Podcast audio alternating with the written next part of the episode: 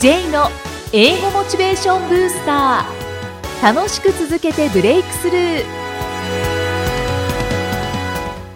Hello everyone. こんにちは。J こと早川浩二です。ハローアシスタントの生きみえです。この番組は英語を学ぼうとしている方 TOEIC などの英語テストを受験しようと思っている方に英語を楽しく続けていけるコツをお伝えしていく番組です J さん今回もよろしくお願いします。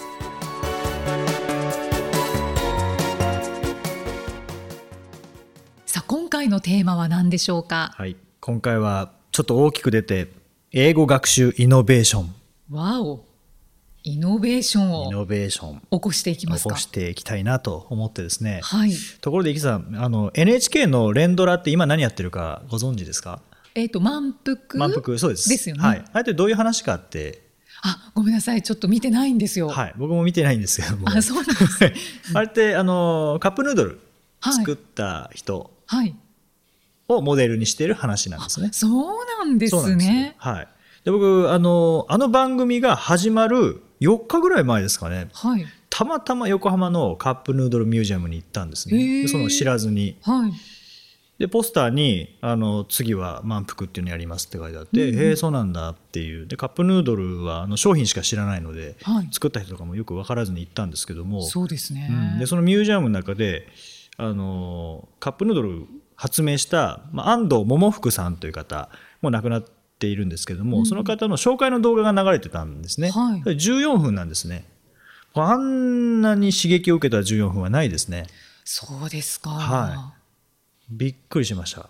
で、あ、もうこの人について調べたいと思って、本3冊ぐらい買って、へえで一気に読んだんですよね。はいはい。アイデアマンですね。そうなんですね。はいで、その方が言うには、人の役に立ちたいっていうふうに思って、周りを見渡したらもういくらでもヒントは見つかったっていうので、まあ、なんでカップヌードルかっていうのは、あの、まあ、戦後間もなく寒い冬の夜に、あの、大阪の梅田駅のあたり歩いてたら、こうラーメン食べようと、その屋台のところに並んでる人たちがこう20人、30人いたらしいんですね。はいはい。で、なんかこうラーメン食べながらすごく幸せそうな顔をしていたっていうのを見て、あ、日本人っていうのは麺類好きなんだなっていうのを思って、ではもしかしたらラーメンはしこう日本を変えるかもしれない。うん。でそういうふうに思って、で、ラーメンの世界に入ってきたっていうそうなんんでですよね。すね。その行列を見て。行列を見て。はい、ただこの安藤桃福さんの人が良すぎて、はいもうとにかく騙されて授業も2回失敗してますしはい、32歳の時と47歳の時そうなんですね。はい、47歳でもう全部取り上げられて無一文になったんです、ええ はあ。でも諦めずに48歳でインスタントラーメン発明したんですね、まあ、カップヌードルの前ですねチキンラーメンを。発明して、で61歳でカップヌードルを発明したんですはあ。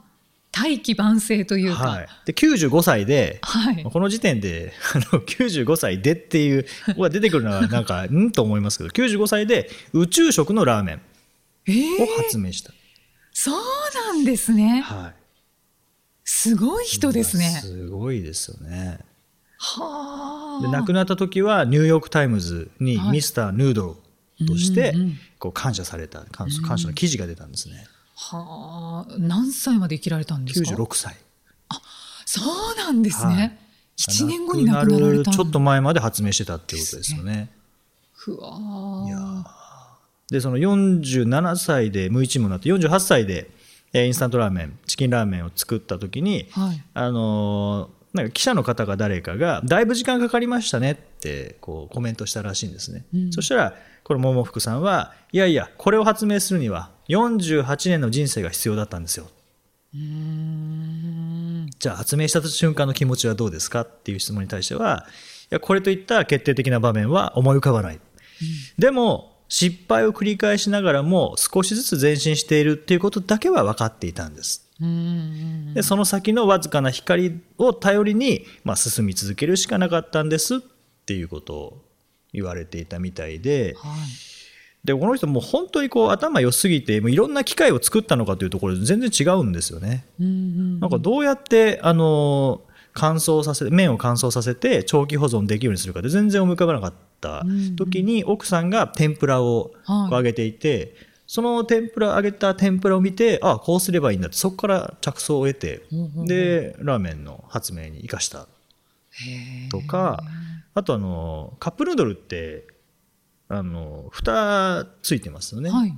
であれどうやって蓋つければいいかってずっと悩んでいたら、うん、飛行機に乗ってる時にあのマカデミアナッツが出てきて、うんうんはい、それがああいう感じの蓋だったらしいんです。ね。でそこから、はい、ヒントを得てそれもう一個くださいって言って持って帰って、うんうん、それを今のカップヌードルのあの蓋の接着する紙とその下のカップの部分を接着するっていう、はい、熱で接着剤使わないんです。ああ、うん。確かにこう剥がしやすいですもんね。ねいやすごいなってあの、もちろんその後で機械は発明したと作ったと思いますけども、それ何でもヒントにするっていうのはこれってイノベーションですよね。本当ですね、はい、それを見た時にああこれは英語学習もなんか、まあ、教材やるってもちろん大事なんですけども、はい、なんかふとしたことがきっかけで急にあじゃあこうすればいいんだってこうなることってあると思うんですよね。うんうんうんで僕の例で言うと、まあ、英検1級やった時にもういろんな人から英検1級なんてネイティブでも知らないその単語単語が出てくるんだから、まあ、意味ないよってずっと言われてたんですけども、うんうん、あるセミナー出た時にいやみんなそう言うけどネイティブでも意味ないって言うけどでも教養あるネイティブは全員知ってるよっていう説明を受けた時に、うん。うん、あじゃあ意味あるんじゃんってこう変わったんですよね。そこでやる気になったっていうのがあったので、うんうん、だからこの何かを見てヒントを得るっていうこの力は大事ですよね。そうですね。いやしかもずっともう無意識にアンテナが張られていたっていう感じですよね。本当そうですね。うん、あと、これだけ世界で何億食も食べられてるっていうのは、はい、アメリカに出られたっていうのは大きいんですよね。はい、で、この桃福さんの奥さん、雅子さんっていうんですけど、はい、雅子さんが英語ペラペラだったんですね。あ、そうなんですね。はい、もう子供の頃から英語を勉強していて、もしかしたらまあその言葉のところでは奥さんのサポートもあったのかなっていうのは思うんですけどね。うんうんねそれ想像できますね。でもアメリカってそもそもラーメンって箸と丼で食べるものですよね。はい。アメリカにそのチキンラーメン持って行ってそしたら箸も丼もないんですよね。ああそうですね。はい。でどうやって食べるのかなと思ったら、うん、チキンラーメン半分に割って紙コップの中に入れて、はい、お湯入れて、はい、フォークで食べ始めたらしいんです、ね、ほうほうほうほう。でその時にあそうかアメリカには箸も丼もないのかと、うんうん、でそれがきっかけでカップヌードルって発想ができたんです。うん。なるほど。いや面白いですね。いやもうなんかあの14分でそんな説明を聞いて、はい、これはなんか発想一つで人生って変わるんだなって思いましたね。うん当にそうですね。こんなに短すぎるものの歴史を聞くと感動がすごいですね。いや 本当そうですよね。でこういうなんか今あるものの組み合わせとか一つのものの視点を変えるっていうだけでもうこんなに変わるんだなっていうのは、あとまあカップヌードルもそうですけどもあとあの、えー、あるアメリカの大学生が、こうレポートを書いていて、うん。どうしたら荷物をもっと早く、はい、もうアメリカのどこから送ってももっと早く1日以内に全土に届けられるかっていうのをこう考えてで考えついたのがメンフィスにという地域にもう全土から飛行機飛ばしてそこに一回集めて荷物をでそれぞれがそれぞれの荷物を持ってもう一回自分のところに帰るっていうふうにしたら、まあ、24時間でアメリカ全土どこでも行けるっていうのをレポート書いたらしいんですね。はい。はい、そしたらその授業の先生はそのレポートに対して、まあ、C ですね「か」うん。うんうん。有料化の「か」ですよね、うん、まあ不可じゃないけどねっていう成績をつけたらしいんですね、はい、でも実はその発想がフェデックスになったんですね。ああそうなんですね。これ何の新しい技術も使ってないですもんね発想だけですもんね。ですね。もともと飛行機飛んでましたし、うんうん、組み合わせですね。ねだからこういう発想っていうのはやっぱ英語学習にも必要だなっていうのと、うんうん、まあ、そこにイノベーションが起こるんじゃないかなっていうのは考えてるんですけどね。うんうんうん組み合わせですね確かに英語の学習は、うん、自分なりにこう組み合わせて自分のやりやすいようにすれば、はい、なんか突然すごく分かるようになったとかっていうのが起きそうですよね。そうですね。イノベーションですねまさしく。はい、そうですね、うんうん。それを発見するまでがそう、まあ、発見するまでなんですよね。するかもしれないですけど。はいでも常に英語の勉強をしながらこれとこれをやってみたらいいんじゃないかとか、はい、ちょっと試行錯誤していただきながらそうですね、ね、はいで、まあ、モチベーションをそれでこう保ち続けるにはこの番組も聞いていただいて、はい、いやいいですねねでもこの前ツイッター見ていたらあの漫画編集者山中さんっていう方が、はい、ツイート、まあ、漫画でツイートされてたんですけども、はい、あの漫画家としてデビューできる人できない人の違いっていうので、うん、デビューできる人は漫画との近さだって書いてあったんですね。モチベーションとか才能とかじゃなくていかに漫画と近いか,、だ漫画は普通に書いてる。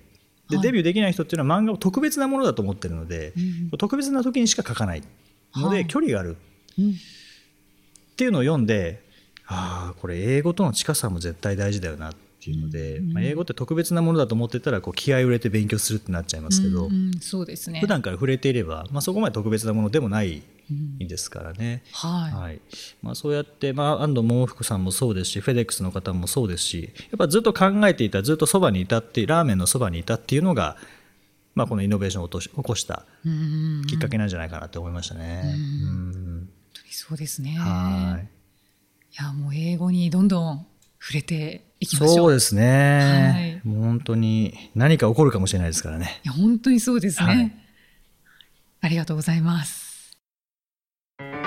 英語で名言。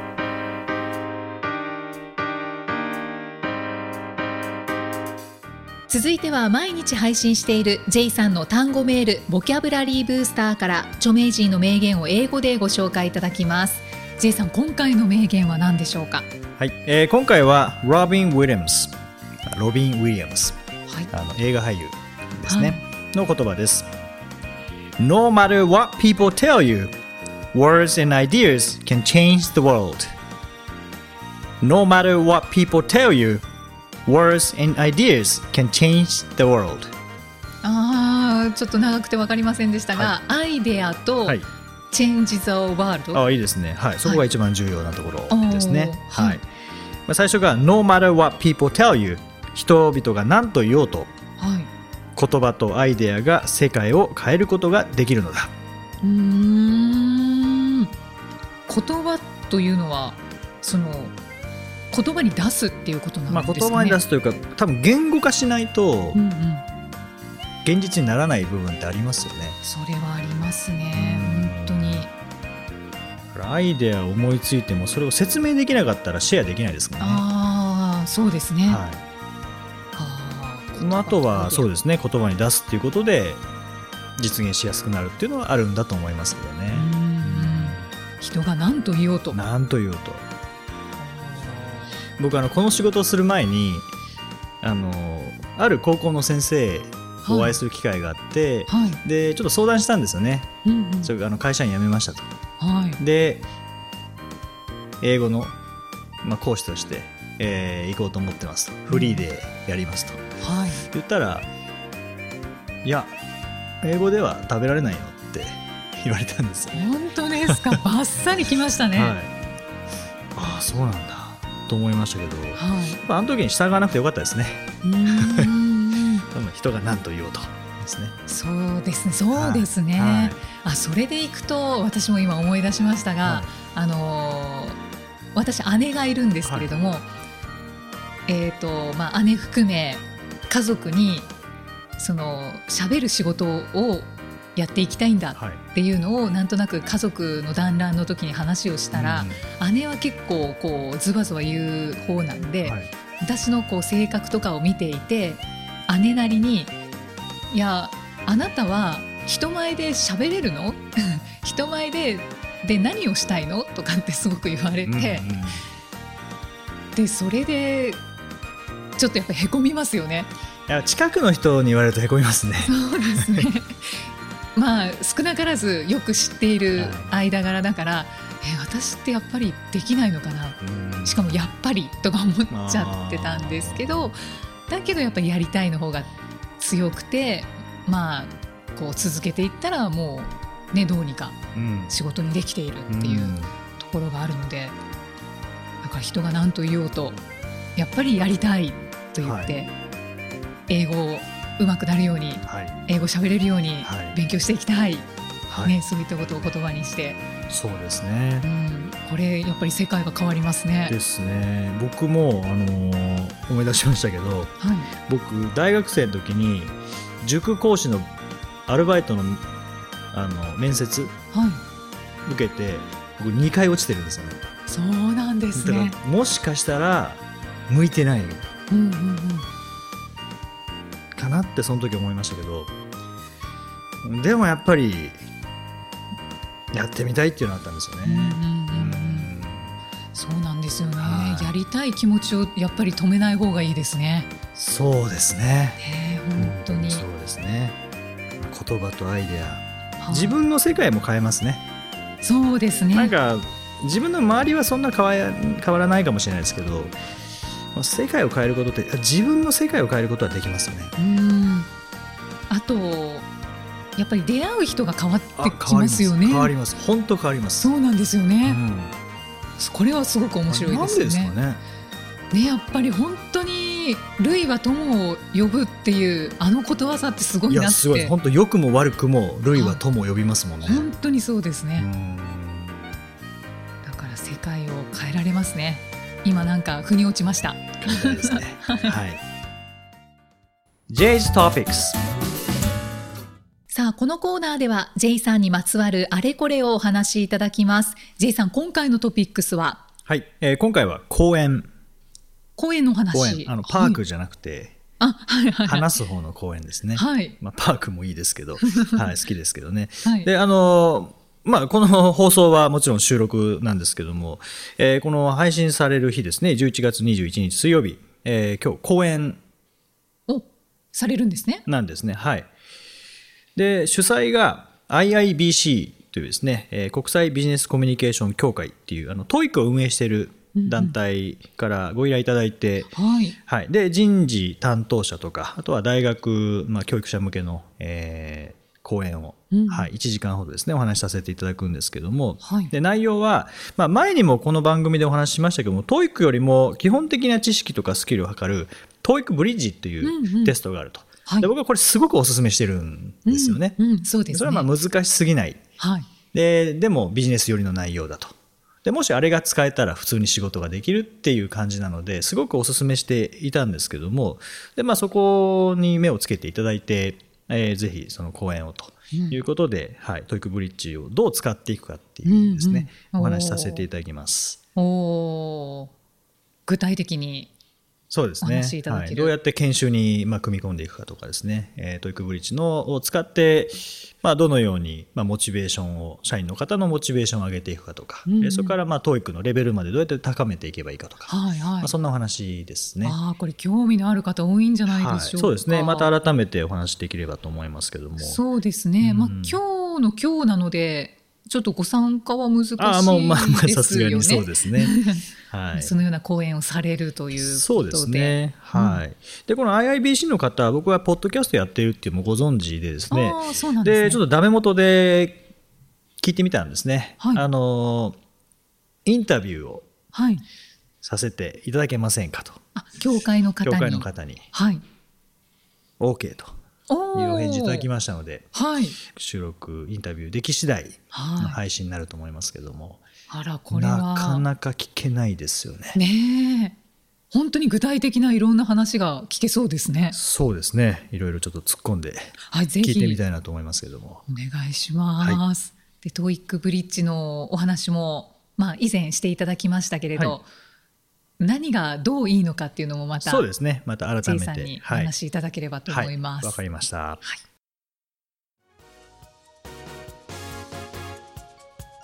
第81回お送りしてまいりました。さて、えーと、トークライブが、はい。来月ですね、J さんまた行われるということで、はい、そうですね。はい、えっ、ー、と河合良平さんと、えー、一緒にやっている英語力アップトークライブ、はい、今回で7回目とね続いてますね。なりますけども、えー、12月15日土曜日開催の予定で、はい、えー、午後ですね、えー、1時スタート、はい、という感じで、はい、今回も六本木の予定です。わかりました。詳細は J さんのアメブロをそうですね。ご覧いただければよろしいですかね。はいはい、このトークライブはもう毎回毎回そのテーマが変わるんです、ね、テーマ変わりますね。今回もこの収録の時点ではまだ決めてないですけども、はい、あの放送の時点では決まっているはずですので、うん、はいブログの方でご確認いただければと思います。はい。楽しんでください、はい、懇親会もあるんです懇親会もありますね。はい、ね、楽しいトークライブになると思いますので、はい、ぜひご参加ください、はい。そしてこの番組ではご質問ご感想をお待ちしています。メッセージは J さんのアメブロ英語モチベーションブースターの中のポッドキャスト下にお問い合わせフォームがありますのでお気軽にお送りください。それでは J さん OK thank you for listening. See you next week. Bye bye この番組は提供株式会社ラーニングコネクションズプロデュースキクタスナレーション生きみえでお送りしました。